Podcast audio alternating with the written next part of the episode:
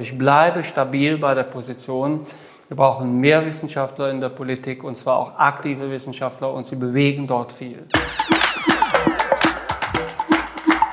Herzlich willkommen zum Podcast der gemeinnützigen Hertie-Stiftung zum Thema Beruf Politik. Mein Name ist Elisabeth Nier und ich freue mich, dass heute Karl Lauterbach neben mir steht, SPD-Politiker, Mediziner, Wissenschaftler als was fühlst du dich eigentlich im Moment eher? Bist du eher, fühlst du dich vor allem als Wissenschaftler und Corona-Experte, als der man dich ja im Moment viel so im Fernsehen sieht, oder bist du in erster Linie Politiker?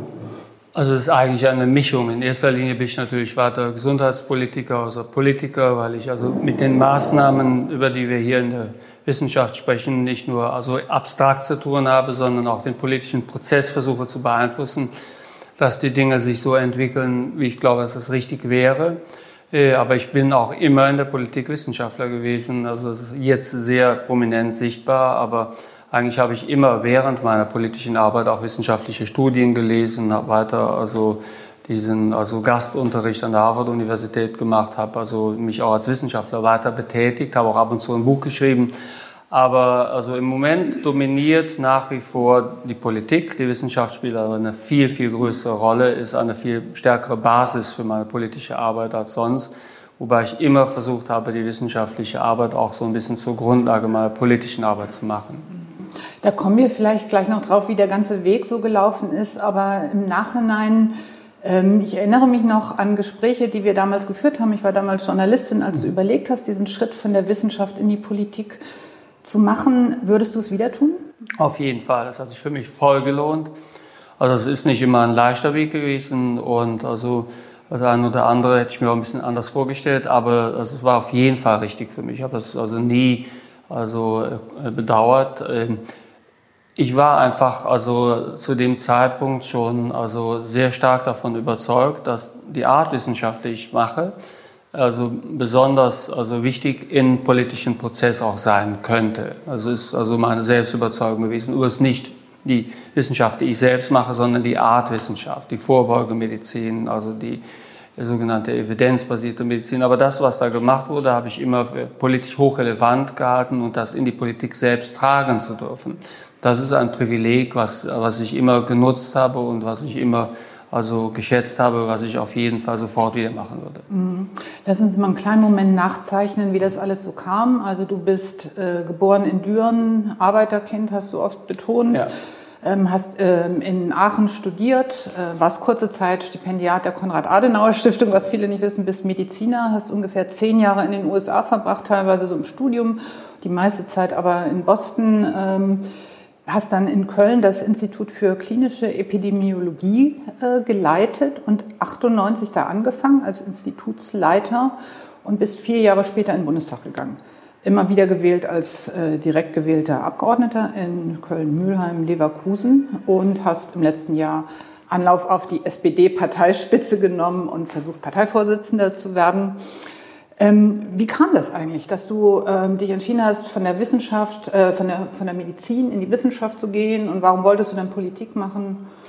Dir ging es ja eigentlich gut, als du da am Institut warst. Das stimmt. Ich war über sieben Jahre der Leiter des Instituts von, zwei, von 98 bis 2005 und das Institut lief auch sehr gut. Also es war ein großes Institut und wir haben also viel Forschung gemacht, Gutachten gemacht, aber auch schon politiknah gearbeitet. Also ich war relativ früh in den Politikberatungsbereich gekommen. Das war in der Regierung Schröder unter genau. Ulla Schmidt als Gesundheitsministerin, wo ihr da Gutachten gemacht habt. Genau, es war sogar so, dass sogar also für das ursprüngliche Wahlprogramm von Gerhard Schröder, also 98, also wurde der ein oder andere Baustein übernommen von also Studien, die ich damals gemacht hatte. Da ging es um Telemedizin und da ging es um also Vorbeugeprogramme. Ich habe mich immer sehr stark dafür interessiert, wie man bei denjenigen, die schon eine chronische Krankheit haben, die schweren Komplikationen verhindert.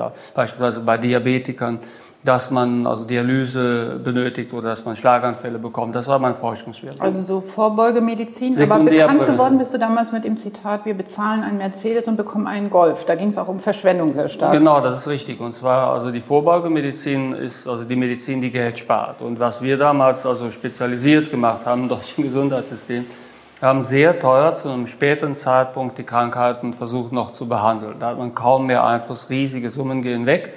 Und mit geringeren Aufwendungen zu einem früheren Zeitpunkt erreicht man viel mehr. Das war immer auch meine Überzeugung. So war ich übrigens schon, also während des Medizinstudiums, aus der Chirurgie, was ich eigentlich machen wollte. Ich wollte eigentlich Herz- und Thoraxchirurg werden. War ich in Texas quasi gebucht darauf. Da war ich im letzten Medizinstudienjahr. Dann bin ich aber dann umgeschwenkt auf die Vorbeugemedizin. Weil es war mir schon also in der Chirurgie aufgefallen, wenn wir operiert hatten, am Ende des Tages bin ich durch, durch die Operationen durchgegangen, die wir gemacht hatten. Das hat mir sehr viel Spaß gemacht. Also mir hat die Operiererei sehr viel Spaß gemacht. Aber also wir hatten in der Regel neun von zehn Fällen so operiert, dass es eigentlich eine unnötige Operation gewesen ist, wenn mehr Vorbeugung gewesen wäre. Jemand, der ewig geraucht hat, hatte eine Herzkrankheit, jemand, der in eine Schießerei verwickelt worden war, äh, im, unter Alkoholgenuss und so weiter. In Texas ging es damals ziemlich herb her. Ihr habt die zusammengeflickt? Wir haben wir zusammengeflickt. Und ich habe dann nachher gesehen, also das meiste ist vorbeugbar gewesen. Und so war ich dann zu der Epidemiologie gekommen. Epidemiologie ist im Prinzip die Vorbeugemedizin.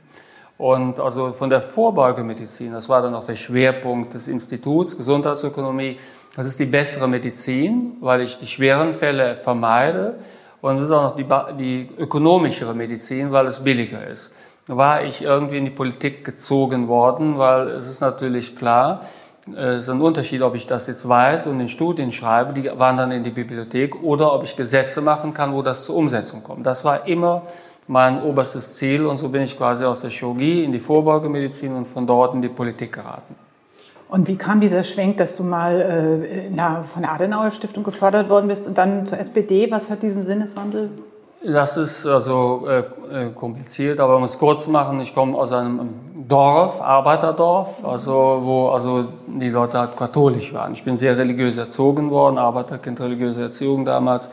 Und daher, Messdiener und so. Ja, Messdiener habe ich nicht gemacht. Das war mir also schon als Kind. Ich habe mich mehr auf Sport also verlegt, Messdiener, Mandolinenclub, Messdienerei und so, das war nichts für mich. Aber ähm, ich habe also äh, trotzdem eine katholische Erziehung gehabt und kam so automatisch über die Arbeitnehmerflügel der CDU, kam ich also sozusagen CDU nach. Ich war aber damals noch nicht CDU-Mitglied, ich war erst in der Adenauer-Stiftung. Die Adenauer-Stiftung hat mich damals auch großzügig über, also unterstützt, viele Jahre. Äh, ich hoffe, dass die das Investment später nicht bereut haben. Aber äh, so ist es halt gelaufen und irgendwann war ich dann viele Jahre in den Vereinigten Staaten gewesen. Da wurde mir klar, eigentlich bin ich vom Herzen her links. Also äh, die, äh, also ich hatte dann ja auch mich mit Ethik, mit Philosophie beschäftigt. Ich hatte noch das Privileg, bei John Rawls also studieren zu können. Ich hatte meinen also Doktorvater in, an der Harvard-Uni Amartya Sen, ist ein linker, also Ökonom, Nobelpreisträger, der sich also mit Gerechtigkeit-Themen auseinandergesetzt hat. Und also aus dieser, sagen Denke, Sozialisation heraus dachte ich, eh, das ist mit der CDU, mit der Adenauer-Stiftung, das passt nicht. Das ist eigentlich klassische Sozialdemokratie, wenn nicht sogar linke Sozialdemokratie. Von daher war es das dann gewesen mit der Stiftung. Aber du kennst einige, die heute Politik machen, noch von damals? Die kenne ich noch von damals. Also tatsächlich, also mit Stipendiaten, die dann zum Teil also an anderen Unis waren, aber die, die schon, sagen wir mal, auf den gemeinsamen Treffen dann eine Rolle gespielt haben, die dann also den Weg konsequent weitergegangen sind, wie also Norbert Röttgen, also oder Peter Altmaier und so weiter und so fort.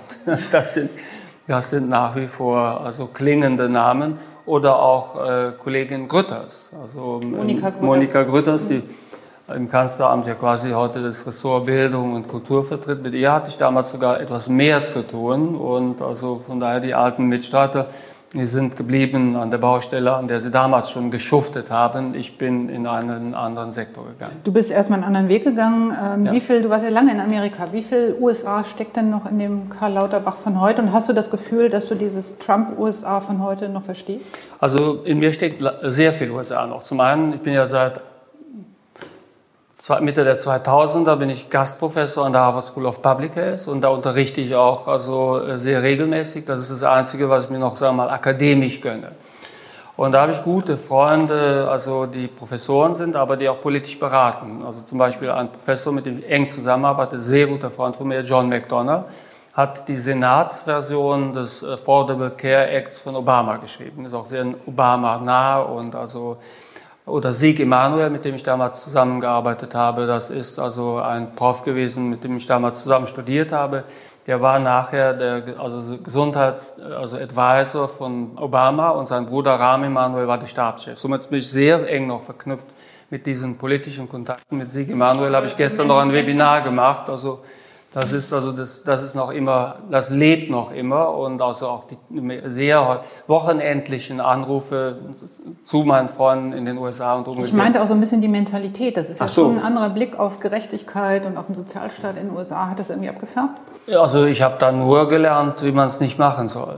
Also wir haben zum Beispiel in Texas, das vergesse ich nie, haben wir also Situationen gehabt. Ich erinnere mich an eine Frau, die hatte eine Brustkrebsoperation vor sich und die wollte also sozusagen sich neu aufbauen, familiär, und die hat dann quasi die Operation nicht gemacht und also auch darum gebeten, dass es verschwiegen wurde ihren Verwandten gegenüber, weil sie schlicht und ergreifend das Geld nicht hatte und also sich die neue, sich aufbauende Lebenspartnerschaft nicht kaputt machen wollte. Solche Dramen kann sich in Deutschland niemand vorstellen. Oder dass also schwerst Kranke bestimmte Eingriffe nur bezahlen konnten, wenn die gesamte Familie zusammengelebt hat. Da wurde dann im Familienrat beschlossen, können wir uns diese Operation noch leisten. Das sind bestürzende also Erlebnisse gewesen. Somit also natürlich ist mein Gerechtigkeitsbild sehr stark durch die Zeit in den USA geprägt worden. Aber welchen Reim machst du dir denn drauf? Nur kleiner Exkurs zur aktuellen Situation, dass in dieser Zeit mit 200 Corona-Toten war gerade in den Medien in den USA trotzdem der, die Zustimmung zu einem staatlichen Gesundheitswesen nicht höher ist? Also es ist halt die also manipulative Art, also wie die also mal, Nachricht übertragen wird. Zum einen ist also ein unschöner Zug, also diejenigen, die eine gute Gesundheitsversorgung haben, das sind auch so ungefähr 30, 40 Prozent in der Bevölkerung, die haben eine wirklich gute Gesundheitsversorgung. Die denken sich, also wenn jetzt also Obamacare überlebt oder dehnt sich sogar noch aus, dann verlieren wir den Vorteil, den wir haben im Vergleich zu anderen. Das ist ein, sagen wir mal, unsympathischer Zug, der leider, muss man sagen, in den Vereinigten Staaten auch sehr viel zu beobachten ist. Der hat dort einen anderen Hintergrund, nach dem Motto, ich verdiene das. Also dieses Leistungsprinzip, was ja auch Michael Sandel jetzt also immer wieder angreift, das ist extrem unsympathisch. Also die Leute, die so zu etwas gekommen sind, die also, äh, also übersehen, dass viele Glück, was sie in der Vergangenheit gehabt haben und also überhöhen die Leistung, die sie gebracht haben. Somit man übersieht, dass man ohne viele gute Zufälle nie das geworden wäre, was man jetzt ist. Und man denkt aber, so wie ich gestrickt bin, das musste so gehen. Und dieser unsympathische Zug führt dazu, dass es also viele gibt, die Obamacare oder ein gerechteres System ablehnen, weil sie den Vorteil, den sie haben, im Vergleich zu denjenigen, die nichts haben, einfach nicht einbüßen wollen. Und das ist schwierig. Das betrifft sogar Leute mit sehr hohen Bildungsabschlüssen, ähm, die ich sonst ganz nett finde, wo aber das Gerechtigkeitssystem also sie aus meiner Sicht menschlich so also in eine prekäre Sicht gebracht hat, dass ich das unsympathisch finde. Mhm. Du plädierst ja dafür, dass mehr Wissenschaftler so wie du in die Politik gehen sollen. Aber es gibt viele, die sagen, also ich bin als Berater auch viel unabhängiger von den Parteien, ich habe vielleicht sogar größeren Einfluss ist da nicht auch was dran? Du hast das ja in diesen Reformjahren der Schröder-Ära durchaus erlebt, dass man da mhm. auch als Berater ähm, Themen setzen kann. Also ich glaube, dass das also in zweierlei Hinsicht äh, falsch ist. Und wichtig ist, dass man darüber auch viel nachdenkt. Zum einen, also das erste ist ja die äh, also äh, Annahme, wenn ich in der Politik jetzt erstmal unterwegs bin, dann bin ich wissenschaftlich nicht mehr unabhängig. Das stimmt nicht in dem Maß, wie die Leute glauben. Also beispielsweise, also äh, würde es mich nie interessieren und auch nicht, also, also umstimmen können, berühren, was jetzt beispielsweise Olaf Scholz oder also Saskia Esken oder wer auch immer also äh, glaubt, was ich sagen müsste, wie ansteckend man wegen Corona in der Schule ist. Ja, das ist einfach schlicht egal. Sie können sagen, was Sie wollen. Du bist ein direkt gewählter Abgeordneter. Ja, aber hast hey, das wär, selbst jemand, wenn ich... der von der Parteispitze abhängig ist, das wissen vielleicht nicht alle Zuschauer, aber da hat die Partei natürlich großen Einfluss. Sie kann jemand einen Listenplatz wegnehmen. Aber es kann niemand wagen. Also es kann, das glaube ich, glaube, das ist einfach überschätzt.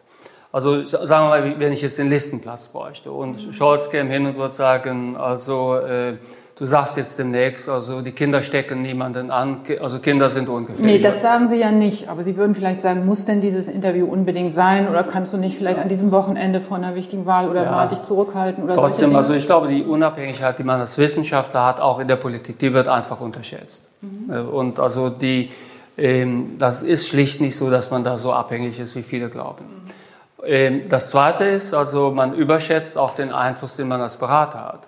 Ich war ja Berater und ich hatte tatsächlich eine Menge Einfluss, aber ich wusste auch ganz genau, wo die Grenzen sind. Und wir beispielsweise also ziehen Berater in der Regel hinzu, wenn wir genau wissen, was wir hören wollen. Also im Ausschuss beispielsweise ziehen wir Wissenschaftler heran, die dann genau das sagen, was wir sowieso machen. Aber ist das nicht eher ein Zeichen dafür, dass dieses Prinzip der Anhörung, was es im Bundestag gibt, was ja genau das eigentlich leisten soll, dass unabhängige Leute da bei der Gesetzgebung eingeschaltet werden, dass dieses Prozedere das Problem ist? Das Prozedere ist ein Teil des Problems, aber äh, das Prozedere ist der, ein Teil eines größeren Problems. Selbst wenn die Anhörungen anders gemacht wurden, wird das das Problem nicht lösen. Der Berater ist im Wesentlichen nicht so einflussreich, wie er glaubt. Also wir, haben, wir werden den Klimawandel also möglicherweise in Deutschland, da bin ich sehr pessimistisch, nicht so bekämpfen können, wie wir brauchen. Ich bin da sehr pessimistisch, was passieren wird.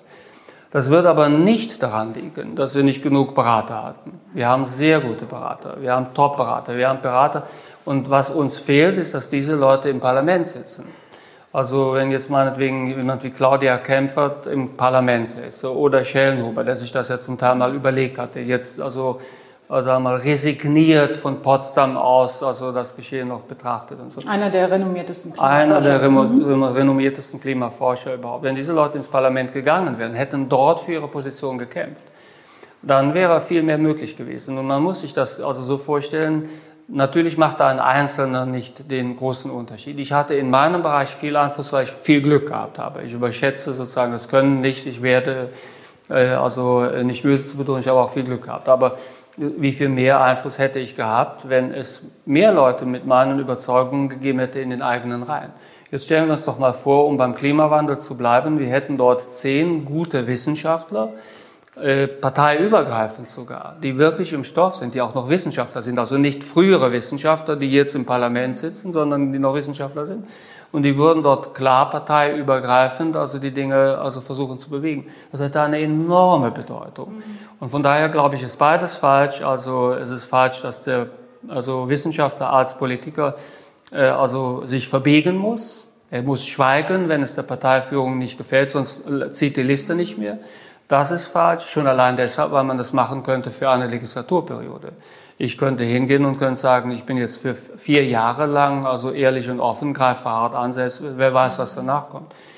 Und das ist also falsch und das ist auch falsch zu also überschätzen der Berater. Es gab, gibt ganz wenige Berater, die wirklich großen Einfluss haben. Selbst die Berater, die man täglich im Fernsehen sieht, haben oft kaum Einfluss auf das politische Geschehen. Ja, wer denn zum Beispiel? Naja, also jetzt plötzlich also habe ich also Namensfindungsstörungen, aber ich komme nicht darauf wieder. Wie heißt der Dann bleiben wir bei einer anderen Sache, an die ich mich auch erinnern musste. Du hast nämlich da, was so die Wissenschaft angeht, durchaus unterschiedliche Phasen durchlaufen. Ja. Als du frisch im Bundestag warst, hast du dir an einigen Punkten erstmal so ein bisschen auch eine blutige Nase geholt als junger, ehrgeiziger Wissenschaftler, dem da also der äh, erstmal ziemlich durchgestartet war, wolltest du Fraktionsvize werden bist nicht gewählt worden und hast dann dem geschätzten, einem geschätzten Kollegen vom Spiegel, Markus Feldenkirchen, ein Interview gegeben, in dem du gesagt hast, eigentlich ist ein qualifizierter Laie oder ein interessierter Laie in der Politik besser aufgehoben als viele Wissenschaftler. Die glauben zu sehr an die Kraft des Argumentes oder dass sich die Vernunft immer durchsetzt. Und wer andere Menschen zu sehr seine Intelligenz äh, spüren lässt oder spüren lässt, dass er sich äh, für überlegen fühlt, der ist in der Politik fehl am Platz. Also da gab es mal eine Zeit, da hast du Wissenschaftler nur für so mittelmäßig geeignet gehalten, um im politischen Betrieb zu reüssieren. Es war es gab eher so eine Demutsphase. Eine Demutsphase, ja, es war, sagen wir, äh, es war ehrlich gesagt eher eine Phase, wo ich Fehler analysiert habe. Am Anfang habe ich also Fehler gemacht. Und ich glaube nicht, dass das damit zusammenhängt, dass also Wissenschaftler in der Politik also keinen Platz haben oder weniger geeignet sind, sondern eine bestimmte Art und Weise, wie der Wissenschaftler in der Politik auftritt, die ist komplett also zerstör selbstzerstörerisch. Und zwar hat man natürlich dort auch viele Leute, die sagen wir mal lieber hätten, dass der Wissenschaftler sagen mal weiter berät, wenn man ihn braucht, dass man ihn sozusagen nimmt wie eine ja also ja, wie einen Konsulenten oder was, also, und keine unabhängige Politik. Der Politiker, der sozusagen, der Wissenschaftler, der sozusagen als Berater unterwegs war, äh, und plötzlich Politiker wird. Er war vorher ein nützlicher Freund und jetzt ist er ein Konkurrent.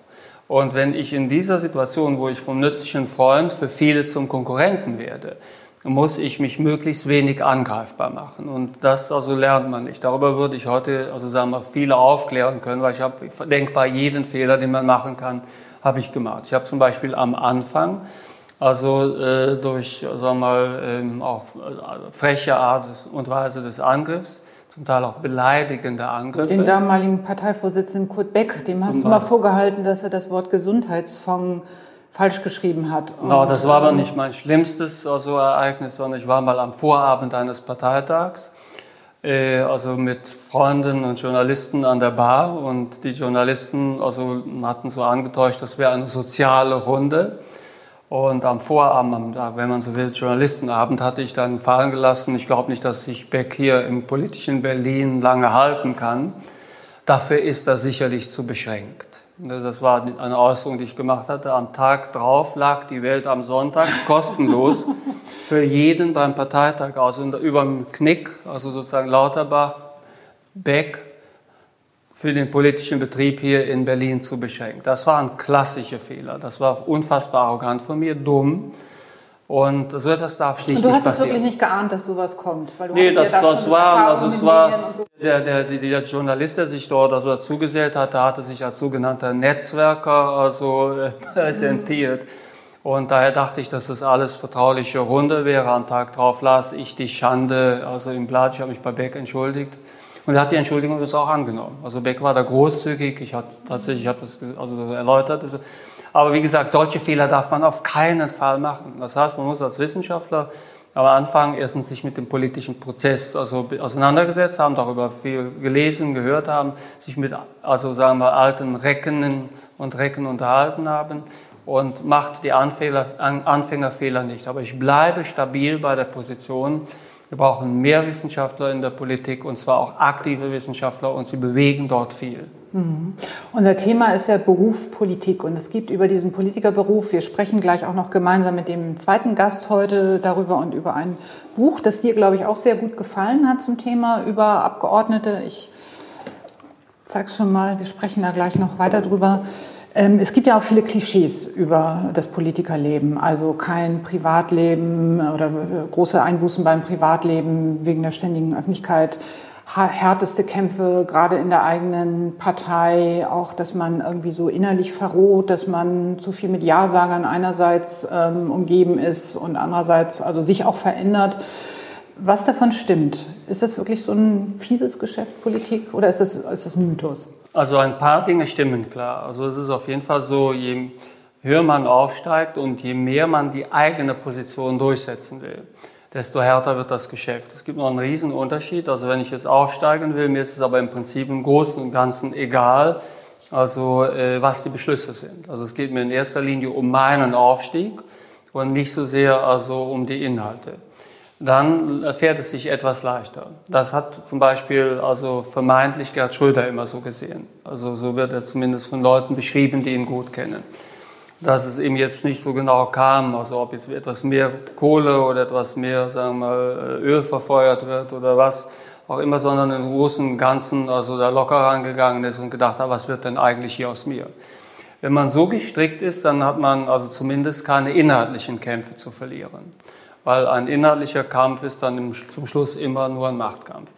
Wenn man aber also mit einer klaren Vision in den Betrieb reingeht, und das würde der Wissenschaftler ja tun, sonst würde er es ja nicht machen wollen und auch nicht sollen, dann kann man zweimal verlieren. Man kann sozusagen verlieren als Person, ich steige nicht auf, und also man kann in der Sache verlieren. Am schlimmsten ist es, wenn man sozusagen die eigene Sache nicht durchbekommt und schmiert auch noch beim Aufstieg ab. Das ist sozusagen. Jetzt machst du den Politikbetrieb nicht gerade sympathisch. Nee, ich sage ne? ja, wie was, was passieren kann. Also man muss ja realistisch kein, sein. Kein, man muss Feld für Idealisten. Nein, man muss realistisch. Doch, es ist für, es ist für Idealisten. Es ist ja. wirklich für Idealisten. Es ist für Idealisten. Aber es ist also falsch, sich ein falsches Bild zu machen. Ich muss mir sozusagen vorher genau überlegen. Das sind ja dann vier Felder, in die ich rutschen kann also wo derjenige es am einfachsten hat, der, dem es also sagen wir, noch nicht mal um einen großen Aufstieg geht und der auch keine Ideen hat, der ist einfach dabei und kann sich damit wohlfühlen. Für den ist der Betrieb wirklich easy. Mhm. Der typische Backbencher, dem es gefällt, der Held im Wahlkreis zu sein, ich sag mal der Willy Brandt im Dorf. Der Willy Brandt im Dorf, der ist sozusagen gut unterwegs, weil er hat, der kann nicht viel verlieren an Inhalten wie auch an also persönlichem ich muss gerade mal nachdenken, ob ich den Willy Brandt im Dorf schon mal erlebt habe. Aber ich habe so eine ungefähr der populäre Bürgermeister, ja, der Willy Brandt, so der, ja, ist und genau, der Willy Brandt im Dorf. spielt oder Gitarre. Genau, der also beim genau Okay. unser Held. Aber, Aber- irgendwie kommt man bei der SPD doch immer noch auf Willy Brandt. irgendwie. Ja, aber die- Der für dich gar nicht so wichtig war, ne? Aber das, nur in Klammern. Das wird kontrolliert, wie oft Willy Brandt genannt wird. Aber, nee, aber die, äh, also, äh, da- das höchste Risiko trägt derjenige, der sozusagen eine Idee hat, also ähm, etwas umzusetzen und diese Idee nur durchbringt, wenn er stark aufsteigt. Und der hat natürlich sozusagen dann, also tatsächlich muss er extrem viel, also auch aufgeben und riskieren. Das ist gar keine Frage, weil das kommt nicht von allein. Jede, also Einzelposition, die also viel verändert, trifft gegen massivste Widerstände. In der Partei, draußen Lobbyisten und so weiter. Das heißt, derjenige, der sozusagen eine Idee hat, was passieren soll und will ohne Verrat an dieser Idee weit kommen, um die Idee also äh, durchzusetzen. Der geht quasi in den Hang hinein. Der klettert höher. Und je höher man klettert, desto dünner wird die Luft. Und da kann man dann auch nicht viel, also von wegen im Privatleben noch also äh, so ausleben, wie man es sonst könnte. Somit gibt es also sehr, sehr große Unterschiede. Mhm. Ist deine Erfahrung auch, dass die Kämpfe in der eigenen Partei häufig härter sind als zwischen den Parteien? wird Das ja auch ist oft behauptet. auf jeden Fall so und das ist ja auch klar. Also äh, Naja, Wer kann einen- Vielleicht eine andere Vorstellung, wenn die da auf dem Parteitag zusammenstehen und singen, wird ja erstmal auch auf Harmonie Wert gelegt. Klar, aber das ist auf jeden Fall so. Also äh, wenn man also äh, ein politisches Amt innehat, äh, dann erfolgt also sozusagen die Nominierung für das Amt, aber auch der Ersatz äh, also äh, für den nächsten. Das erfolgt immer von den Parteifreunden. Also, somit man steigt auf und man fällt mit Hilfe der Partei, also der man angehört. Und somit also ist sagen wir mal, der Wettbewerb um Positionen ein Wettbewerb in der Regel in den Parteien, nicht zwischen den Parteien. Das ist nur der Wahlkampf. Und ähm, das bedeutet, dass einmal die Komplexität der also Veranstaltung in der Partei sehr viel äh, schwieriger ist. Da werden dann Saalschaften gebildet. Diese Saalschaften also fahren oft auseinander, wenn dann einer aus der Saalschaft sozusagen aufsteigen soll. Die anderen sind zunächst, bleiben zunächst einmal Wasserträger und sollen dann später also sagen wir mal, auch berücksichtigt werden. Dazu kommt es aber dann oft nie und so. Solche Dinge gibt es natürlich nur in innerparteilichen Dynamiken, nicht zwischen den Parteien. Ja, was, was halt auch oft ähm, behauptet wird, ähm, ist, also man, man verändert die Sprache, man kann bestimmte Dinge nicht aussprechen. Hast du das Gefühl, die Politik hat dich in der Hinsicht verändert? Also diesbezüglich bin ich nicht wirklich Anfällig. Ja, nee, das will ich nicht sagen. Also anfällig schon, aber ich glaube, dass es also äh, äh, als öffentliche Person immer so ist, dass man die Sprache verändert. Weil also man kann ja mit jedem Satz, also den man sagt, also ähm, kann man viel verlieren. Gerade in der, in der Zeit der sozialen Medien. Das heißt, man muss extrem darauf achten, äh, wie ist das, was ich sage, gegen mich verwendbar und verhetzbar. Und zwar sowohl inhaltlich wie auch sprachlich. Und dieser Art, also ähm, der Denke, also das wie beim Fußball, der deutsche Meister, also wird gestellt von der Mannschaft, die die wenigsten Tore kassiert. Also quasi, das ist bei übrigens bei fast jedem Ballsport so. Aber ich höre daraus, Die Spitze dass es ist nicht deine sozusagen- Lieblingsart Nee, aber die Fußball ist, ist. nee, das ist aber Du trotzdem bist ist mehr so aus der anderen. ja, aber trotzdem ist es so, man, also, man muss dieses Spiel gut beherrschen, dass man nichts sagt, was extrem gegen einen verwendet wird. Je besser man das kann, desto mehr kann man sich leisten im Angriff, wenn man so will. Daher Schaffst du das denn zum Beispiel keine Wirkungstreffer zu zeigen? Das ist ja auch so ein Gesetz der Politik. Also Niederlagen gehören ja dazu. Du bist nicht Parteichef geworden letztes Jahr. Wie viel, wie viel äh, ja, Frust kann man zeigen? Ich glaube, dass dieses Gesetz so nicht mehr gilt, sondern man kann sogar heute also äh, mit der Niederlage äh, also politische Meilen sammeln. Gutes Beispiel ist Christian Lindner, der perfekte Vermarkter einer Niederlage. Also sozusagen die Partei lag in Trümmern, er zieht sozusagen die Geschichte hoch, dass er aus dieser Asche heraus in der Lage ist, aus, der, also aus den Resten der Asche noch also eine wieder aufkeimende, glimmende Partei zu einem lodernden Feuer. Aber das war doch auch eine Leistung, oder? Na, das ist zunächst einmal rhetorisch, also auf jeden Fall. Aber äh, so, somit, also man kann sozusagen die Vermarktung der Niederlage ist heute auch eine Disziplin. Somit das ganze Geschäft ist komplizierter geworden. Also früher war es tatsächlich so, man durfte keine Treffer zeigen. Heute muss man, wenn man Treffer zeigt, diese vermarkten und so. Aber das ist ehrlich gesagt trotzdem nicht das Kern, also Element der Politik. Das Kernelement der Politik ist tatsächlich, es ist nach wie vor für diejenigen, die in einer speziellen also Frage etwas erreichen wollen, was sonst nicht kommt. Es ist mehr oder weniger die einzige Möglichkeit, es zu tun. Und was würdest du Wissenschaftlern, die das erwägen, mitgeben, worauf sie sich vor allem gefasst machen müssen, außer den Sachen, über die wir schon gesprochen haben?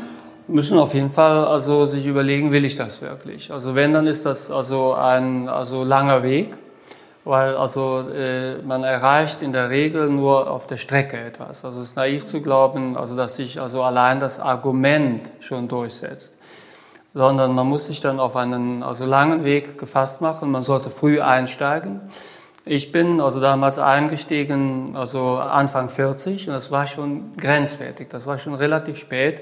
Und ich hatte allerdings viel politische Erfahrung, weil ich eben auf höchster Ebene beraten hatte. Ich hatte Schröder beraten, ich hatte Ulla Schmidt beraten, Andrea. Und in jungen Jahren schon mit Norbert Röttgen ich war schon, ja, genau, ich war schon parteinaher Stipendiat gewesen so. Und trotzdem bin ich später eingestiegen. Ich hatte das also Handwerk brachte ich schon mit.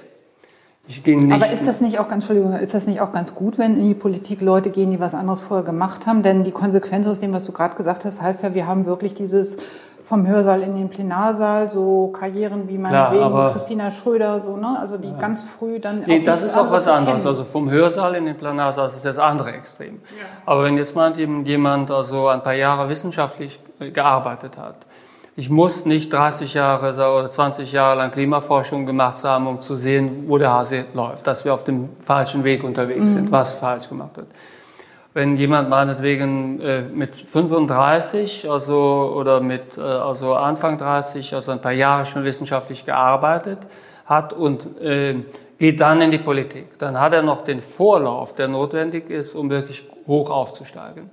Wenn man jetzt mit Mitte 40 als arrivierter Institutsleiter in die Politik geht, also dann also ist es ohne, dass man vorher mit Politik viel zu tun hatte, ist es einfach nicht mehr zu schaffen weil also die Vorlaufzeiten sind zu groß, also und da ist ein naives Politikverständnis dahinter, weil Politik ist auch ein sehr, sehr kompliziertes Handwerk.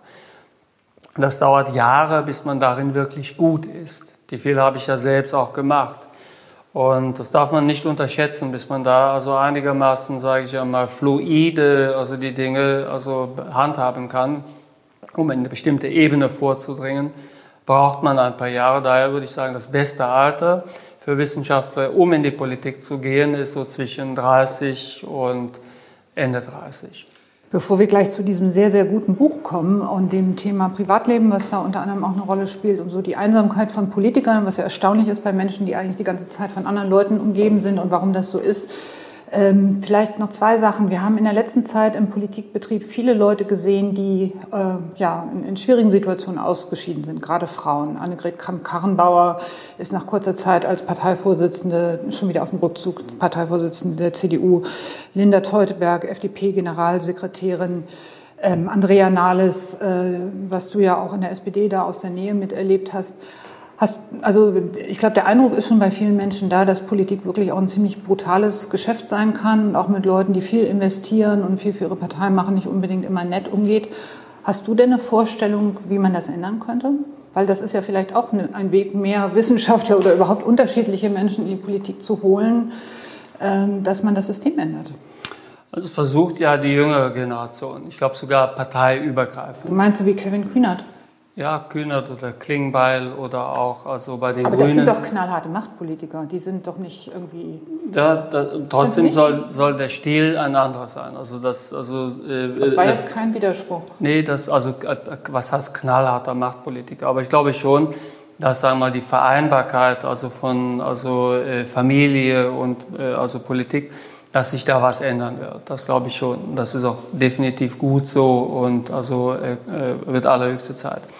Trotzdem wird es immer ein Machtkampf auch sein.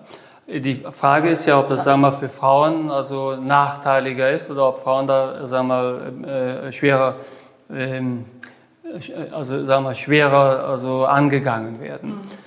Und also das kann ich sehr, sehr schwer beurteilen. Also bei Andrea Nahles war ich, weil ich mit ihr sehr gut befreundet bin, auch heute noch, also kann ich das nicht wirklich neutral bewerten. Also mhm. man ist mit ihr aus meiner Sicht extrem unfair umgegangen und äh, in einer Art und Weise, wie ich das vorher, obwohl die SPD ja sehr hart mit ehemaligen Vorsitzenden umgegangen ist, noch nie gesehen hatte.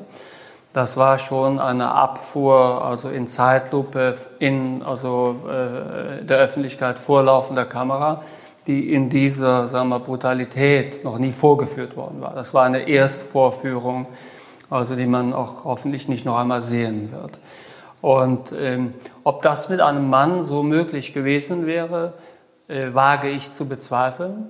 Warum? Ich, Was wäre anders gewesen? Wie gesagt, ich bin da nicht neutral, aber also ich glaube, dass also sagen wir mal die Art und Weise, wie man es erlaubt hätte, dass ein Mann sich wehrt, also bei einer Frau, also sagen wir mal ähm, schwerer toleriert äh, wird. Das ist aber mein persönlicher, also wie gesagt, ich bin erstens kein Experte und zum Zweiten, wie gesagt, ich bin mit Andrea Nahles eng befreundet und war damals sehr, sehr nah dran. Also sehr viele dieser Stunden habe ich mit ihr, die schweren Stunden habe ich mit ihr verbracht. In meiner Funktion als Freund, aber auch als, also in meiner Funktion als ihr Stellvertreter.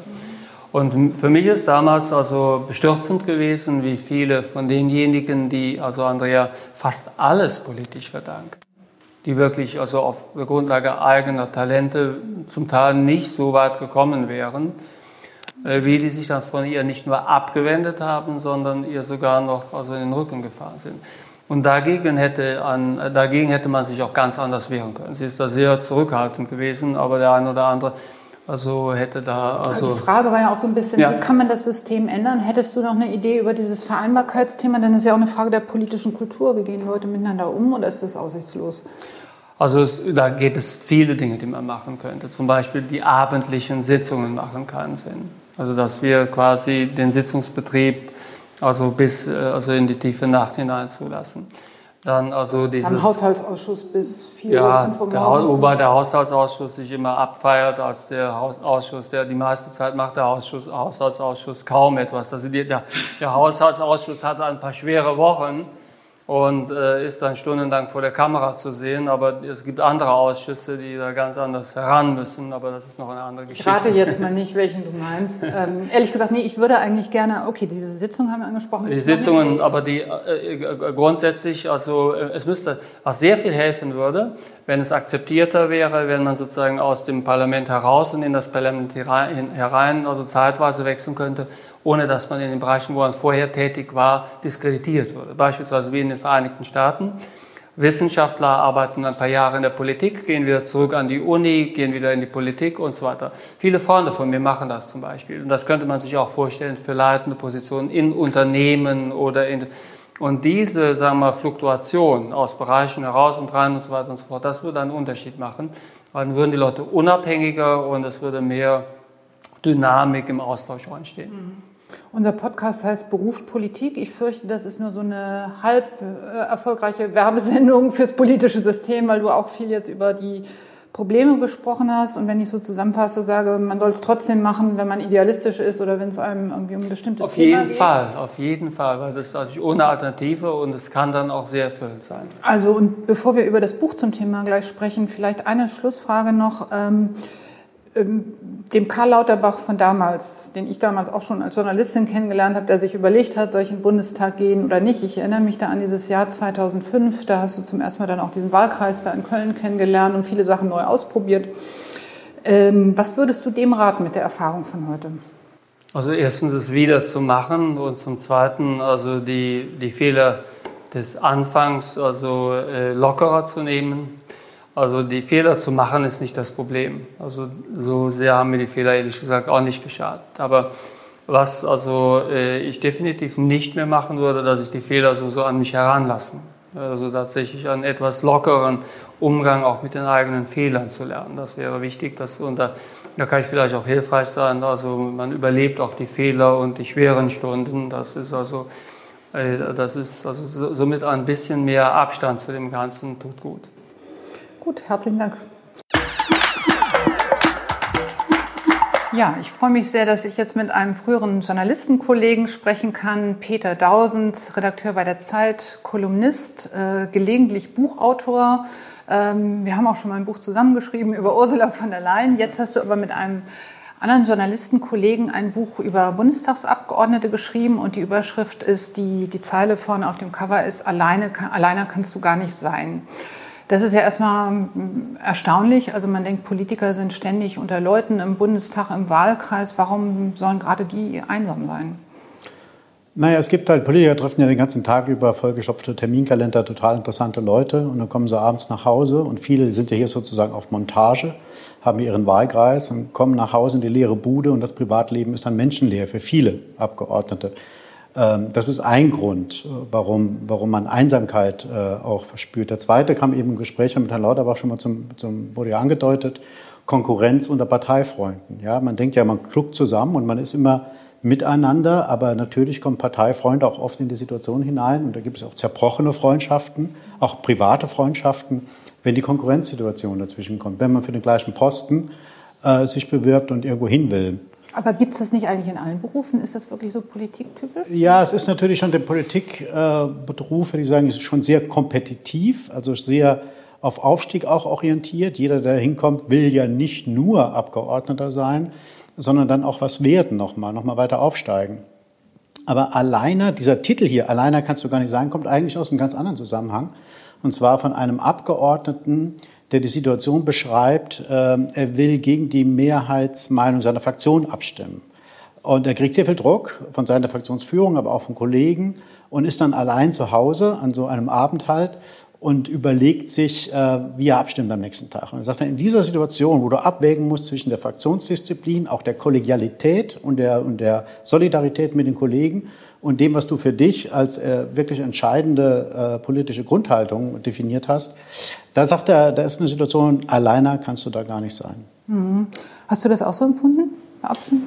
Also ich kenne auch, ich habe das Buch ja gelesen und kann es wirklich sehr empfehlen, am Rande erwähnt, weil ich das wirklich sehr zutreffend finde wie es äh, also im politischen Betrieb äh, gerade der Abgeordneten beschreibt. Also es ist schon also ein Buch, was es in der Form also bisher äh, nicht gab in Deutschland, aus meiner Sicht mit also sehr lesenswert. Aber lange Rede kurzer Sinn, äh, solche Momente kenne ich auch, wo man sich tatsächlich gegen die Fraktionsspitze also stellen muss. Ich hatte das am Anfang meiner Karriere sogar eklatant weil als ich also äh, als damaliger Berater von Ulla Schmidt also in den Bundestag gekommen war, kam plötzlich die Idee dieses also Gesundheitsfonds auf mit dem Einstieg in die kleinen Kopfpauschalen.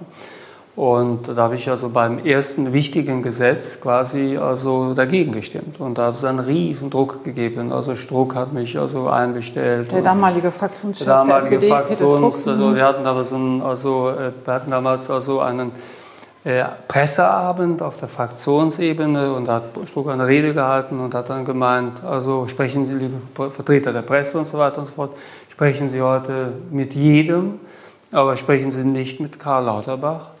Also, weil er spricht nicht mit uns. Das war so aber dann sind die doch da so bestimmt alle erst recht hingekommen, war, oder? Das war ja, aber genau, was hieß so viel, der gehört nicht zu uns. Ich habe uns Druck sehr geschätzt und wir haben es nachher gut verstanden. Das ist eine ganz andere Sache. Aber es war am Anfang, da dachte ich wirklich, also um im Bild zu bleiben, viel alleiner kann man hier nicht sein, weil da wurde tatsächlich darauf hingewiesen, hey, das hieß so viel übersetzt, der gehört nicht zu uns. Das ist keiner von uns hier. Und äh, ich bin Gott sei Dank, also zumindest was solche Sachen angeht, eher also robuster im Nehmen. Aber das war schon für einen jungen Abgeordneten war das also äh, war das überraschend. Und wir haben uns nachher dann auch tatsächlich zusammengerauft. Aber der Betrieb kann brutal sein und daher kenne ich solche Situationen auch. Ja, das ist Na, es gibt ja auch es gibt ja unterschiedliche Möglichkeiten, die man hat, die man so öffentlich auszugrenzen, ist eine Variante. Ja. Man kann ja auch drohen, äh, ihn aus seinem Ausschuss zu entfernen. Das kostet einen Fraktionsvorsitzenden genau eine Unterschrift. Dann sagt er, der ist nicht mehr in dem und dem Ausschuss. Und sitzt und plötzlich einsam auf einem entlegenen Flur. Ja, das kommt auch alles vor. Man kann, es gibt Drohungen, die aber oftmals ins Leere laufen. Also das haben, war ein Ergebnis von vielen Gesprächen, die wir dazu geführt haben. Die Drohung beispielsweise, du kriegst einen schlechten Listenplatz.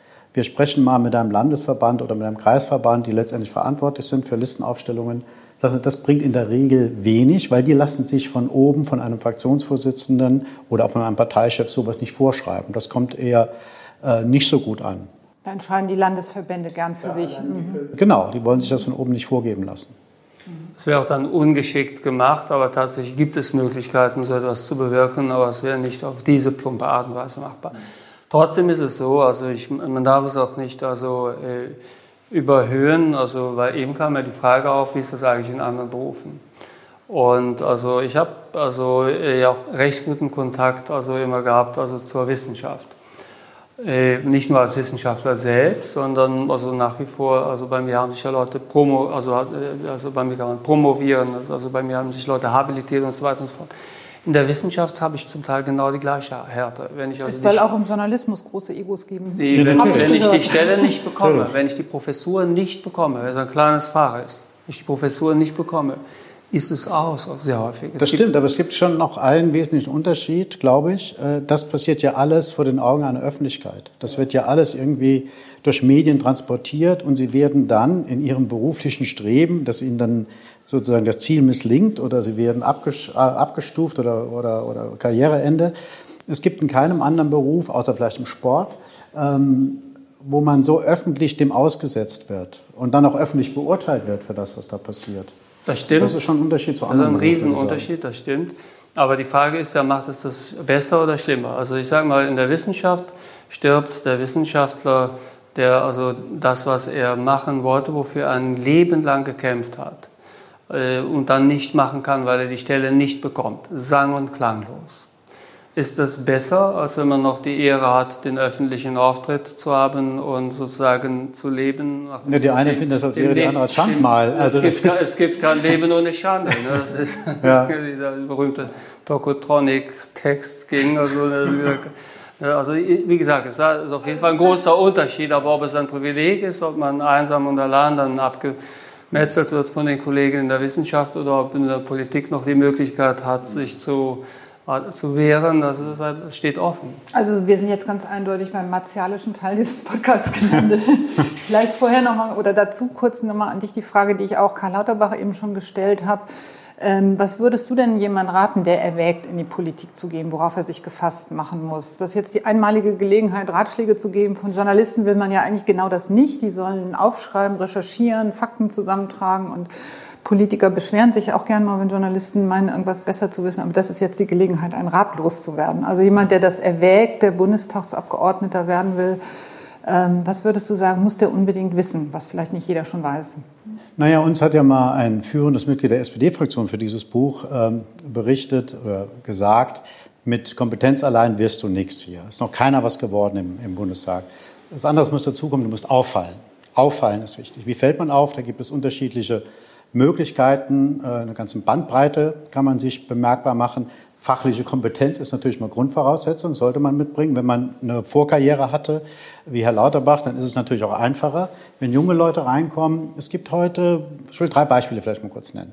Es gibt eine junge Abgeordnete bei der SPD, Josephine Ortleb, die hat den Wahlkreis Saarbrücken überraschend gewonnen. Dadurch fiel sie schon mal auf bei einem sehr schlechten Ergebnis für die SPD und Peter war dann ist, ist Saarbrücker, deshalb weiß ich das. ich bin aus Saarbrücker sogar, also meine Abgeordnete sozusagen. Und äh, sie war dann sehr präsent auf den sozialen Medien. Und heute ist das natürlich gerade, wenn man junge Leute ansprechen will, äh, sehr wichtig. Und es fiel halt auf, dass sie bei Instagram und bei Facebook viele Follower hatte. Also hat man da schon mal genauer hingeschaut.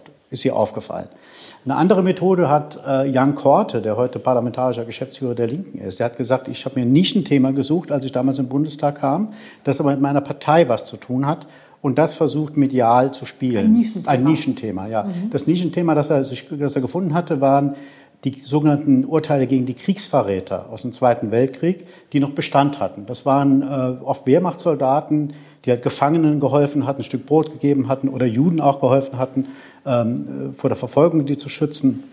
Die wurden ver äh, verurteilt und diese Urteile hatten noch Bestand bis äh, zu dem Zeitpunkt Anfang des Jahrtausends, als Herr Korte in den Bundestag kam. Der hat das zum Thema gemacht, hat dann mit, äh, mit dem ehemaligen Bundespräsidenten Gauck einen Verbündeten gefunden, der das auch gespielt hat. Und dann wurden diese Urteile aufgehoben. Und das fiel natürlich auf innerhalb der Fraktion. Äh, dass jemand, es gelingt, ein Thema, das der Partei Profil vermittelt und gleichzeitig medial wirkt, äh, zu besetzen. Ein drittes Beispiel ist Johannes Vogel, ähm, Abgeordneter der FDP. Der kam, ich glaube, 2009 in den Bundestag. äh, ganz junger Mann, der war mal Juli-Vorsitzender und der ging zu seinem Fraktionsvorsitzenden Guido Westerwelle und sagte, ich will Sozialpolitik machen, ja, in den Sozialausschuss, was ja sehr ungewöhnlich ist. Also 99 Prozent der FDPler, die in den Bundestag kommen, wollen wahrscheinlich in den Finanzausschuss oder in den Haushaltsausschuss. Aber die Leute von den Jugendorganisationen, die machen oft Rente, weil das ein Generationenkonfliktthema ja, ist. Also er hat ein so Thema besucht, das nicht zwingend mit der FDP so verbunden war. Und dadurch hat er sich so ein Alleinstellungsmerkmal ähm, erarbeitet. Und neulich saß er mal, ist gar nicht so lange her, saß er bei Ilner. Da ging es um das Thema Rente, glaube ich. Und er saß da allein mit ähm, sechs Frauen oder fünf Frauen. Und das war ein doppeltes Alleinstellungsmerkmal. Ein FDPler, der Sozialpolitik besetzt und da auch kompetent ist. Und äh, gleichzeitig jemand, äh, der als Mann, das gibt es ja heute ganz selten, dass man als Mann in einer Politikerrunde in einer Minderheit ist. Der Rest waren Frauen. Also das, das sind so drei Methoden, wie man auffällt. Es geht um das Auffallen. Das ist schon wichtig. Bleiben wir mal ruhig bei den Frauen. Das interessiert ja immer viele Menschen, auch diese Debatte um, um Quoten und wie viel Repräsentation braucht die Politik, wie hoch sollte der Frauenanteil sein. Du beobachtest Politik ja jetzt sehr lange, hast früher auch über die CDU viel geschrieben, Angela Merkel, AKK kennst du aus äh, Saarbrücker oder saarländischen Zusammenhängen auch lange. Was würdest du sagen, ist es schwerer oder leichter geworden über die Jahre? Ich glaube, es war über lange Zeit, ist es leichter geworden für Frauen. Das hat sich aber, glaube ich, mit dieser aktuellen Legislaturperiode ziemlich geändert. Äh, wir haben einen Frauenanteil von knapp 31 Prozent noch im Bundestag. In der letzten Legislaturperiode war er äh, über 36 Prozent. Der Rückgang ist nicht nur, das denken ja immer viele, darauf zurückzuführen, dass die AfD äh, mit 80 Männern und, und äh, neun Frauen oder sowas eingezogen ist. Also einen ganz klar männerdominierten Anteil. Aber warum aber auch, ist es dann bei den anderen Parteien schwerer Ja, aber auch CDU-CSU-Fraktion hat weniger äh, Frauen als in der Legislatur davor. In der, der vorigen Legislatur war die FDP ja nicht dabei. Aber als sie zum letzten Mal dabei war, war der Frauenanteil bei der FDP auch deutlich höher. Der ist auch rückläufig. Und das hat, das beschreiben viele. Das war eines der Sachen, die mich am meisten überrascht haben in welch einer Bandbreite mir oder uns, Horand und mir, ähm, das begegnet ist in den Gesprächen, die wir mit Frauen geführt haben, die beschrieben haben, dass sich die Atmosphäre in dieser Legislaturperiode schon sehr verändert hat, dass sozusagen die Retro-Männer und Maskulinisten wieder auf dem Vormarsch seien, schenkelklopfende Abgeordnete, die man bei, damals bei dem Einzug der Grünen mal gesehen hat in den 80er Jahren, äh, gibt es wieder. Aber was alle aber beschrieben in einer haben. Partei vor allem, oder? Das, vor allem einer Partei, aber das, so wird, wird, das oft beschrieben, das steckt aber auch irgendwie sozusagen ein Stück weit an. Ähm, es haben Frauen aus allen Fraktionen und egal ob Neuling oder auch Ministerin beschrieben, dass sie, wenn sie in der Arbeitsgruppe sprechen, äh, in, in der Fraktion sprechen oder auch im Parlament sprechen, der Geräuschpegel wird höher. Das beschreibt auch Claudia Roth, wenn sie oben im ähm, Vize, sie ist ja Vizepräsidentin und leitet Frühere Grünen Parteichefin. Genau, genau und leitet ja Parlamentssitzungen. Äh, die beschreibt das auch, die merkt das und, und, und, ihre Kollegin Pau von den Linken genauso, dass es lauter wird, dass die Aufmerksamkeit äh, schwindet und dass so ein nicht bei allen und immer, aber sehr oft so ein demonstratives Desinteresse zur Schau gestellt wird. Mhm. Ähm, äh, Karl Lauterbach, äh, ähm, du hast ja Politik immer in, eigentlich in der Zeit gemacht, wo es die Quote gab. Ähm, Macht es einem als Mann in der SPD nicht immer leichter, aber du hast die Frauenquote auch immer für richtig gehalten, ja. glaube ich, und verteidigt. Wie viel Repräsentation braucht die Politik denn insgesamt? Inzwischen geht es ja auch ganz stark, wie viele Menschen mit Migrationserfahrung, wie viel Ost-West-Ausgleich und so ist im Parlament. Würdest du zum Beispiel einen Listenplatz oder Wahlkreis abtreten, wenn jetzt so eine taffe, junge, schwarze, klimamotivierte Frau gerne antreten würde? Ich an deiner Stelle? Ich mal hoffen, dass der, also ich, erstens habe ich ja keinen Listenplatz, der brauchbar ist, also zumindest bisher nicht. Und zum Zweiten würde ich dann zunächst einmal hoffen, dass also äh, der Kollege von mir das Opfer ist und nicht ich. Mir fallen immer Leute ein, also, deren, also die ich dafür geeigneter halte. Komisch Aber, geht das allen Abgeordneten so, dass da immer Leute äh, einfallen. Nicht, aber ich bin tatsächlich also immer ein Befürworter der Quote gewesen und bin auch der Meinung, dass wir beim neuen Wahlrecht quotieren sollten, und zwar 50-50. Es ist äh, richtig, dass wir zu viele Quoten haben. Also beispielsweise Verrechnungen von Landeslisten halte ich für richtig. Es ist nicht also. Was heißt das? Ja, also jetzt ist es ja so, dass also in dem ersten Zuteilungsschritt des Wahlrechts die Bundesländer also Mandate zugeordnet bekommen in Abhängigkeit von der Größe der Bundesländer.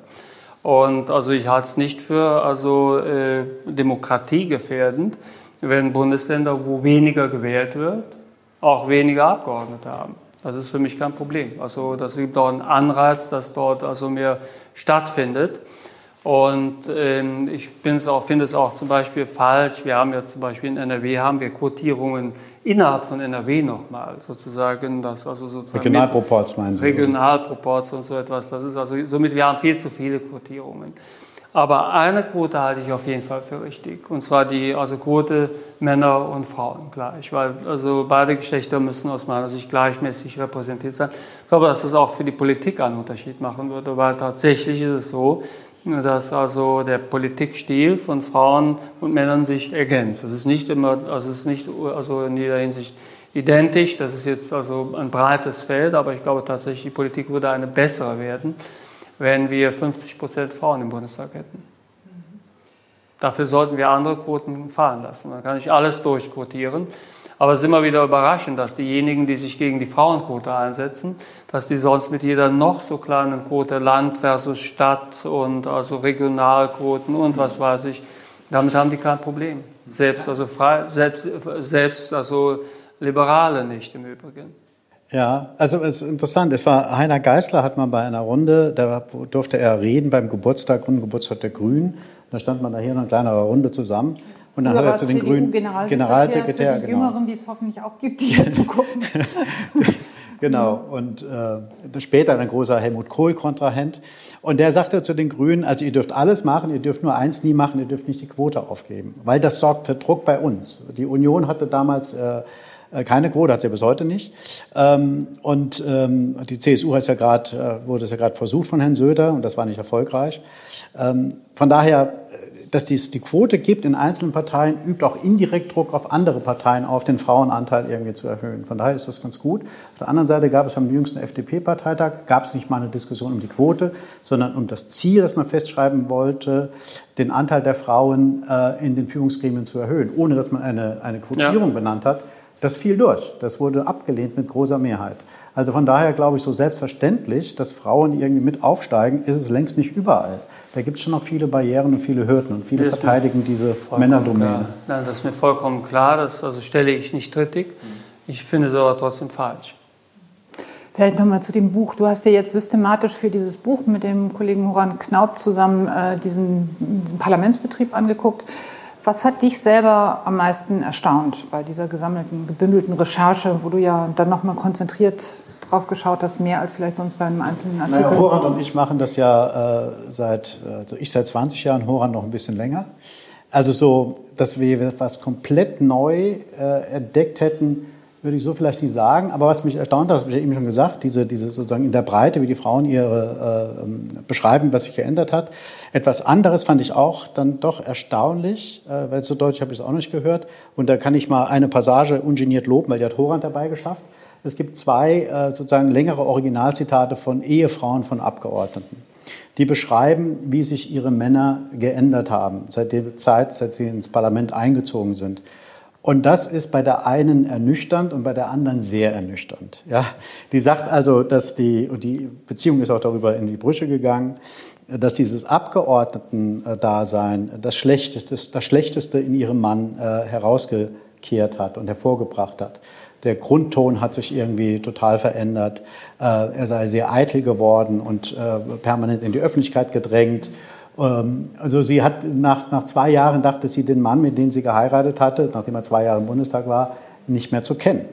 Äh, das fand ich schon erstaunlich. Und dieses, dass, dieses, dass dieser Ton in Berlin, dieses sehr kompetitive, was ja im Alltag da ist, dass das ins Privatleben reinspielt, das haben schon auch viele beschrieben, ja? die dann von ihren Partnern ähm, oder Partnerinnen zu hören bekommen, ich bin ja nicht deine Angestellte, ja? du bist ja nicht im Parlament, du bist ja nicht in Berlin, ja? komm mal runter.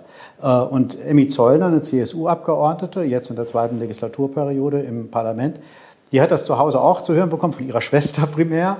Und dann sagt sie, das habe ich mir sehr zu Herzen genommen. Und jetzt macht sie so einen Ritus, wenn sie nach Hause kommt, äh, nach Kulmbach, sie, äh, da ist sie direkt gewählte Kandidatin oder Abgeordnete.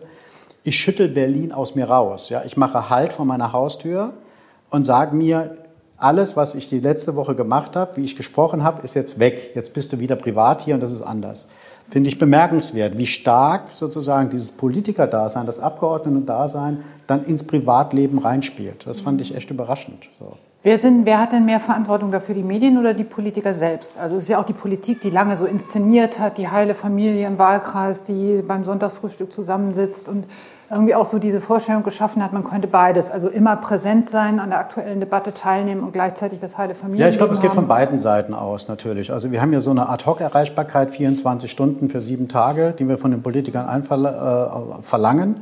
Äh, es hat natürlich mit einer geänderten Medienlandschaft zu tun. Ja? Wir haben also durch die Online-Portale gibt es ja keinen Redaktionsschluss, man kann permanent irgendwie aktualisieren. Es gibt den Druck durch die sozialen Medien, äh, durch Twitter und so weiter, wo, dann, wo man immer wieder reagieren muss. Es gibt auch so eine Art, beschreiben auch manche Politiker, so eine Art Suchtgefühl. Ja? Ich, muss, ich muss permanent dahin gucken, worüber reden die jetzt? Wie komme ich da weg und muss ich wieder reagieren und so. Die setzen sich selbst unter Druck. Äh, und bei Habeck hat man ja gesehen, hat sich ja bewusst mal rausgenommen aus Twitter zumindest, und hat dann die Fehler bei Instagram begangen, indem er etwas überinszeniert nein, nein, hat. Schlimmere Fehler. Oder schlimmere Fehler gemacht.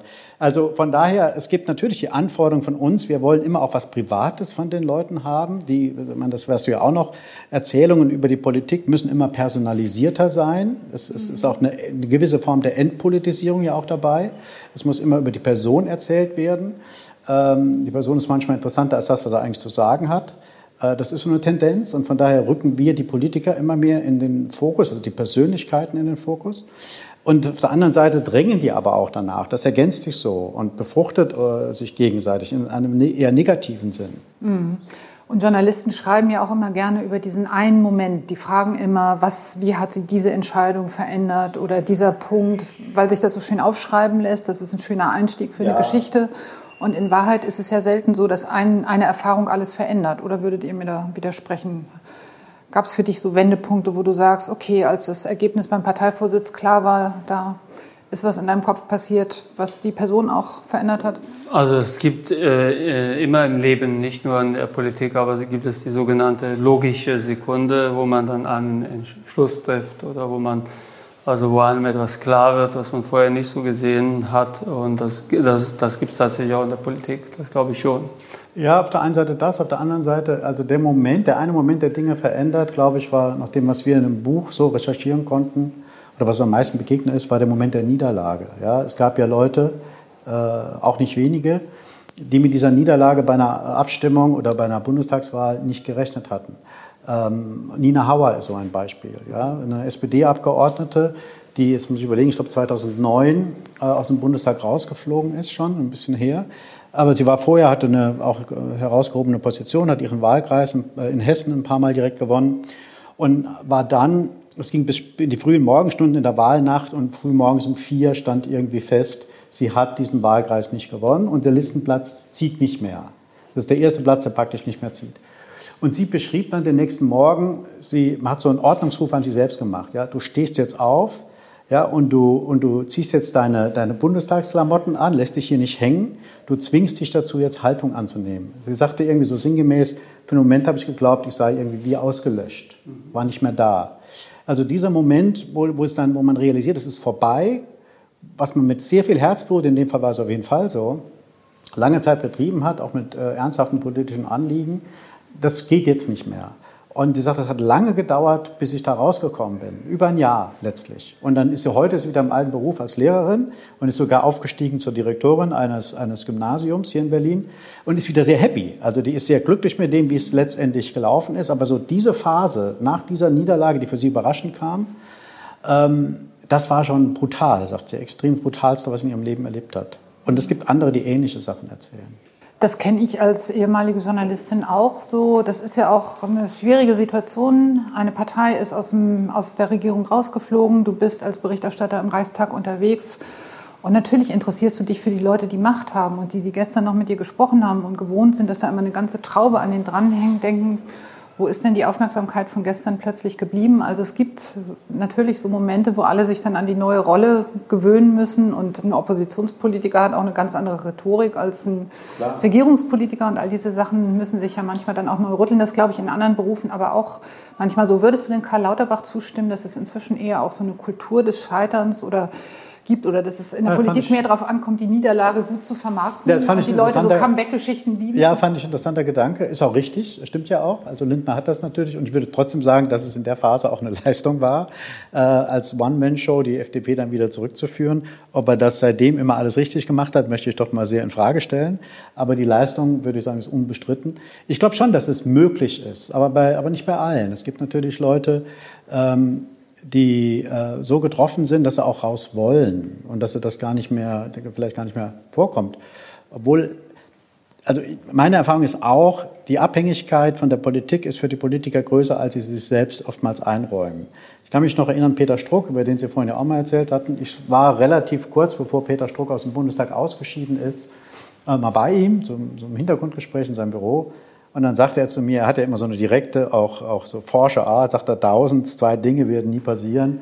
Wenn ich den Scheiß hier hinter mir habe, komme ich nie wieder zurück. Ich werde nie wieder in einer Talkshow sitzen und werde nie ein Buch schreiben. Ein Jahr später hat er ein Buch geschrieben und saß wieder in einer Talkshow. Also so dieses, diese... Auch eine Lehre in der Politik, nie, nie sagen. Nie, nie sagen und so dieses Verschwinden aus der Öffentlichkeit, das ist vielleicht für viele dann doch viel härter, wenn die Aufmerksamkeit nicht mehr da ist, als sie vorher denken. Das ist mal für eine Zeit lang vielleicht entspannend und gut und schön, diese Ruhe dann zu genießen, aber auf Dauer gesehen gibt es viele, die damit auch nicht so ganz klarkommen. Das ist, und dann wieder zurückkehren in ihren früheren Beruf. Und Kubicki hat erzählt von Leuten, als die 2013 die FDP rausgefallen ist, mehrere ehemalige Abgeordnete, die sich bei ihm gemeldet haben, ob er nicht was vermitteln könne, die auch jetzt eine grobenere Position haben wollten, weil sie waren immer Bundestagsabgeordneter. Und dann hat er gesagt, geht's noch? Also äh, was macht euch jetzt besser, als ihr vorher wart? So, ähm, das war schon, ist schon interessant, was da passiert, wenn man rausfällt. Das würde mich aber auch nicht überraschen. Also äh, ein Minimum an Selbstreflexion reicht ja. Wenn man wirklich etwas also, äh, erreichen will, ähm, dann äh, braucht man sowohl den Einfluss wie auch die mediale Präsenz. Und es ist einfach nicht darstellbar, dass ich das also sozusagen äh, gleichzeitig habe, dass ich also etwas erreichen will und gleichzeitig denke, okay, wenn ich das Amt und die Sichtbarkeit verloren habe, das macht mir nichts aus. Das wäre eine völlig also naive Sicht der Dinge. Somit ist das tatsächlich, das würde ich auch jedem Wissenschaftler raten, der in die Politik geht. Man muss sich ja überlegen, das ist ein Hochrisikospiel. Genau. Und also das ist wirklich etwas, wo was man ja etwas ist, was du magst. Ja, oder? das ist, was ich mache. Und also das, da bin ich ja unter keiner Illusion in dem Sinne, sondern tatsächlich wenn ich beispielsweise Einflussamt äh, und auch also äh, öffentliche Präsenz, um etwas zu verändern, zu verbessern, ich das einbüßen würde. Ich bin unter keiner Illusion, äh, also dass mir das also wenig ausmachen würde. Das wäre natürlich so. Das ist einfach so. Es ist einfach ein sehr, das ist ein sehr, sehr hohes Risiko. Man spielt wirklich mit einem vollen Risiko und also das, also, dessen muss man sich also äh, voll im Klaren sein. Ja, man muss Trotzdem mit, ist es auch eine Alternative. Ja, man muss auch mit einem Auge, glaube ich, auch während Aber es darf einem darum nicht gehen, durch den Einsatz ja, sagen darf. Also es darf einem nicht darum gehen, also sozusagen Amt und Sichtbarkeit zu haben. Weil also dann ist das Ganze also ist nicht wert. Der Preis ist hoch. Man zahlt einen hohen Preis.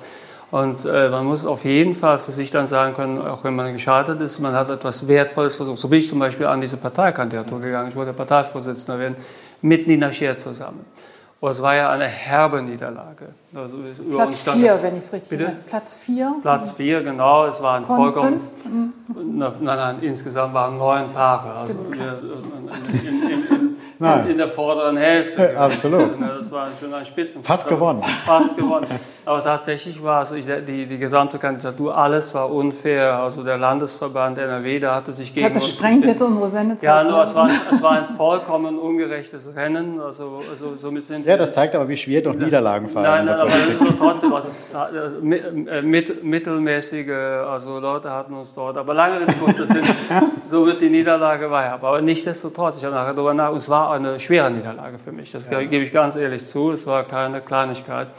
Trotzdem, also äh, war es das halt wert. Also es war das höchstes Risiko, also es aber war dann auch die entsprechend schwere Niederlage. Ich möchte noch mal sagen, zu, wir haben ja vorhin Frau Nahles auch angesprochen. Ja. Ja? Frau Nahles hat ja heute, wird von den Leuten, die sie damals äh, bis aufs Messer bekriegt haben und bekämpft haben und wir wollten, dass sie geht und auch in ihrem Sturz mitgearbeitet haben, die loben sie ja heute über den grünen Klee. Ne, dass man das so wird Linda Teuteberg wahrscheinlich auch so gehen. Ja, also nie, gar nicht so sehr natürlich nicht innerlich, äh, was Sie sagen halt, und da ist auch, das stimmt natürlich 100 Prozent. Ähm, wie sie es dann gemacht hat, nämlich einen klaren Schnitt und nicht mehr zurückgeblickt, oder sie, privat wird sie schon zurückgeblickt haben, aber nicht irgendwie sich von an die Seitenlinie gestellt hat, äh, sie hat sich nicht an die Seitenlinie gestellt, von draußen dann reingerufen, wie das so viele andere ehemalige Vorsitzende machen ähm, und meinen, sie seien irgendwie immer noch die beste Lösung. Da hat Nahles sich total zurückgehalten, man hat jetzt was anderes angefangen und das ist, glaube ich, absolut beispielhaft, gerade in der SPD, das hat man lange Zeit so nicht erlebt. Große Leistung. Mhm. Du hast ja wirklich viele beobachtet, viele Parteivorsitzende, Kanzlerkandidaten und so weiter. Gab es eigentlich für dich auch so einen besonderen Moment der Wahrheit, wo du irgendwas miterlebt hast? Du warst bei Sturz und Aufstieg und Fall oft dabei, wo du sagst, also das ist eine Situation, die wirst du nicht vergessen oder da hast du was über das politische System begriffen? Oh, das ist jetzt schwer. Also ich habe was begriffen, also nochmal vielleicht Lindner anzusprechen. Dieser Moment, als Lindner irgendwie gesagt hat, ähm, es ist besser nicht zu regieren als falsch zu regieren, so Jamaika. Baden-Württembergische Landesvertretung, genau, FDP genau. geht Also er gesagt hat, wir gehen raus und alles fällt auseinander. Und dann irgendwie sozusagen der Anschein erweckt wurde, das ist äh, in der FDP-Fraktion natürlich alles abgestimmt und äh, alle finden das richtig so.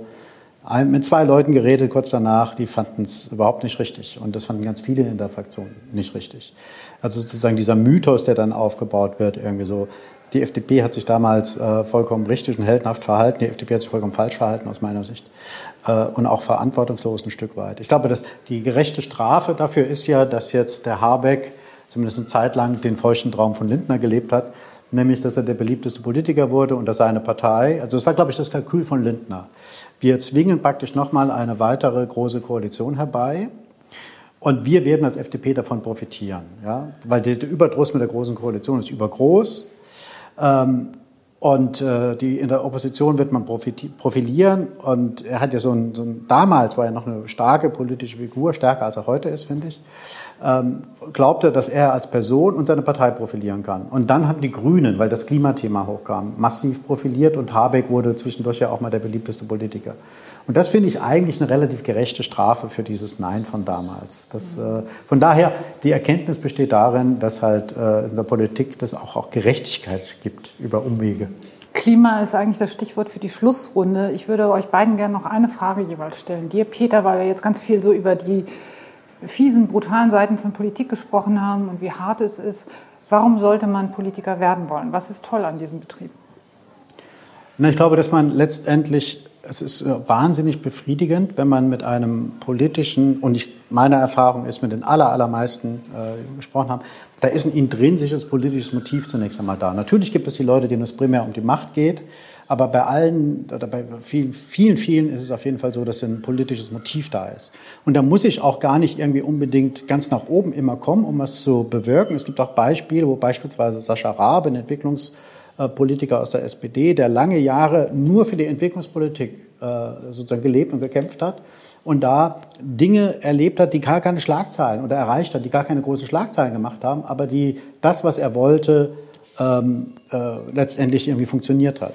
Und das gibt natürlich auch eine große innere Befriedigung, wenn man über einen langen Zeitraum für bestimmte Inhalte kämpft und die dann umgesetzt sieht. Das ist natürlich was Tolles. Und letztendlich braucht natürlich unser Gemeinwesen, um ein bisschen pathetisch zu formulieren, braucht natürlich motivierte, gute Leute, die in die Politik gehen. Das ist doch ganz, ganz wichtig. Ich wurde neulich gefragt, ob ich meine, meinen Töchtern nach diesem Buch ja, ob ich da abraten würde, in die Politik zu gehen. Da sage ich, nein, auf keinen Fall. Ich würde ihnen dringend zuraten, in die Politik zu gehen, weil es ein irre spannender, äh, toller Beruf ist, glaube ich, der aber auch seinen Preis fordert oder fordern kann, sagen wir es mal so. Mhm.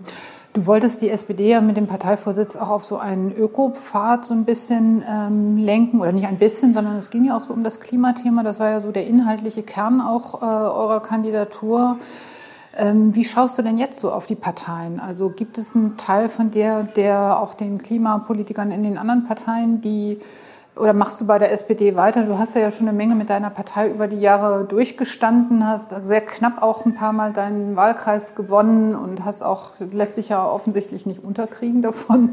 Konntest du jetzt Wissenschaft machen ähm, und äh, bist aber weiter dabei. Wie geht es weiter?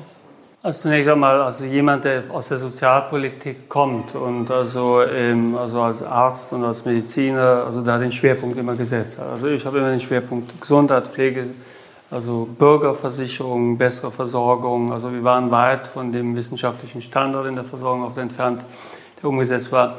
glaube ich, also ist in dem Bereich, wo ich tätig gewesen bin, auch mir viel gelungen. Das ist meine persönliche Einschätzung. Also ich wollte auch nur sagen, nee, ich, will, ich komme jetzt, ich, ich komme jetzt gleich also auf den Punkt. Also somit, also wenn ich jetzt zurückblicke, ähm, also äh, äh, ist die Bilanz wie folgt. Also ich habe sehr viele Gesetze mitentwickelt und auch umgesetzt. Das war das Privileg. Der also äh, äh, Gedanke, der mir in den letzten Jahren gekommen ist, ist tatsächlich, dass im Vergleich zu jedem anderen also Thema unserer Zeit die Klimapolitik mit großem Abstand das wichtigste Thema ist. Also da, zu der Erkenntnis bin ich als Wissenschaftler mir gekommen, übrigens auch als Mediziner. Da kann sich auch fragen, nee, wieso ist das mit dem Klima so wichtig? Und also aus medizinischer Sicht, auch aus epidemiologischer Sicht ist es so, tatsächlich ist es für die meisten Tiere und die meisten Lebewesen so, dass die nur eine ganz kleine Bandbreite haben von Klimabedingungen, unter denen sie überhaupt leben können. Der Mensch, der kann sich unfassbar anpassen. Also es gibt Leute, die leben in der Antarktis, es gibt Leute, die leben in der Sahara. Der Mensch hat eine unfassbare Spannbreite. Es gibt Menschen, die der Mensch hat, ist das einzige Tier, was fast unter allen klimatischen Bedingungen leben kann. Die meisten Pflanzen oder Tiere haben eine ganz kleine Bandbreite. Das heißt, wenn diese Bandbreite nicht mehr da ist, also dort, wo sie leben, dann gehen die Tiere dort zugrunde. Daher sind in den letzten 50 Jahren, wenn ich jetzt die Population der Tiere ansehe, kann man kommen ein bisschen darauf an, wie ich zähle aber sind 60 bis 70 Prozent der Tiere gestorben in der Generation, wo ich also gelebt habe. Und das wäre so ähnlich, als wenn in dieser Zeit die Menschheit geschrumpft wäre von damals, also 5 Milliarden auf heute anderthalb Milliarden oder so etwas. Kann sich ja niemand denken. Wir sind ja mehr geworden. Die Menschheit ist ja gewachsen. Aber das wäre so ähnlich gewesen, als wenn wir jetzt runter wären auf zwei Milliarden Menschen. Somit dieses Klimathema aus der medizinischen Perspektive, das ist unfassbar. Und wir werden dort also, äh, also eine Veränderung sehen, die sich noch niemand vorstellen kann. Jetzt kann man sich ja überlegen, wir sind doch da unterwegs. Wir reden darüber, das Problem ist erkannt. Ich glaube, dass die Geschwindigkeit, mit der wir, hier gibt es drei Geschwindigkeiten. Die erste Geschwindigkeit können wir das Klimathema technisch lösen. Ganz klar, und zwar mit der bestehenden Technologie. Interessanterweise ist es so, weil die meisten denken, wann kommt denn endlich die Technologie, dann ist das lösbar. Die Technologie ist schon da, das ist die gute Nachricht. Die äh, äh, zweite Nachricht ist die, also äh, wissen wir denn, was wir machen müssen? Ja, das wissen wir auch. Wir haben die Technik, wir wissen. Und jetzt die dritte Nachricht. Sind wir irgendwo weltweit unterwegs, um das schaffen zu können? Da ist meine Analyse weltweit nirgendwo. In, auf keinem Kontinent, in keinem Land. Wir sind nirgendwo auf dem richtigen Weg.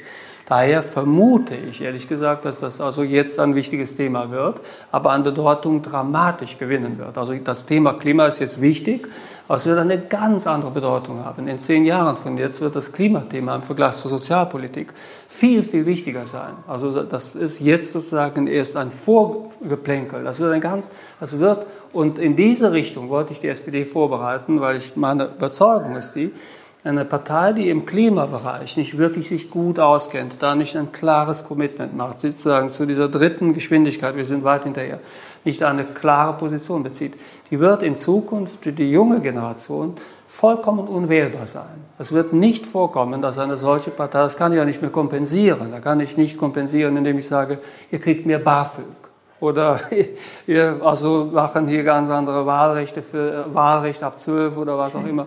Das wird alles nicht kompensieren. Also eine Partei, die das und diese, diesen radikalen Wandel, den wollte ich herbeiführen, weil ich das, glaube ich, etwas klarer sehe, als ich es früher gesehen habe. Und also da, also und äh, daher ist das die nach Corona wird das für mich das bestimmende Thema sein. Also egal wie ich das also in welcher Form ich das weitermache. Bevorzugt natürlich im Bundestag wieder.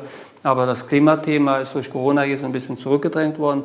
Aber wir werden, allein um das zu verbinden, wir werden so viel mehr dieser Pandemien in den nächsten Jahrzehnten sehen. 4000 Viren warten darauf, aus dem Tierreich quasi auf den Menschen überzuspringen. Sorry. Der Klimawandel beschleunigt das. Ich muss einmal kurz Spielverderber spielen an der Stelle, denn das ja. ist ein Thema für, für, einen weiteren Podcast eigentlich. Und die Frage auch, ob Klima nicht auch soziale Auswirkungen dann hat und das auch wieder mit Sozialpolitik sich verbinden lässt, wäre auch eine große Frage. Das schaffen wir aber heute nicht. Ähm, aber ich habe verstanden, also Politik ist ein hartes Geschäft, aber es lohnt sich und es lohnt sich auch für Wissenschaftler ja. und du bist unterwegs da, also mehr Leute deines Schlages irgendwie zu finden, mit denen ja. du dich da unterhaken kannst. Und Peter Dausen beschreibt auch die Härten und würde sagen, es lohnt sich trotzdem an vielen Stellen. Ja, ich werde jetzt beobachten, ob das Vorhaben von Herrn Lauterbach gelingt, ob er mehrere Wissenschaftler für die Politik gewinnen kann. Bin ich mal gespannt. Ja, zumindest soll der neue Bundestag, habe ich gerade gelesen, auch deutlich jünger werden. Also dieses Anliegen jüngerer Generation, wenn man sich anguckt, wer so kandidiert, ist vielleicht auch eine interessante Entwicklung. Wir schauen uns das im nächsten Videopodcast beim Thema Beruf Politik nochmal in Ruhe an. Dann sind wir verabredet mit Vertretern von zwei Organisationen, die Menschen unterstützen wollen, Mandate zu übernehmen, Brand New Bundestag und Joint Politics. Das ist sehr interessant, dass Initiativen, die früher eher von außen versucht haben, Druck zu machen auf die Politik, jetzt eher Menschen ermutigen wollen, wirklich ins System reinzugehen. Haben wir heute angerissen, Thema für die nächste Runde. Vielen Dank fürs Zuschauen und vielen Dank vor allem euch beiden. Auch, dass es so nett für mich war, mal ein Gespräch hier zu führen mit zwei Leuten, mit denen ich schon oft über Politik gesprochen habe aber nicht von der laufenden Kamera. Also vielen Dank und lest dieses Buch. Tschüss.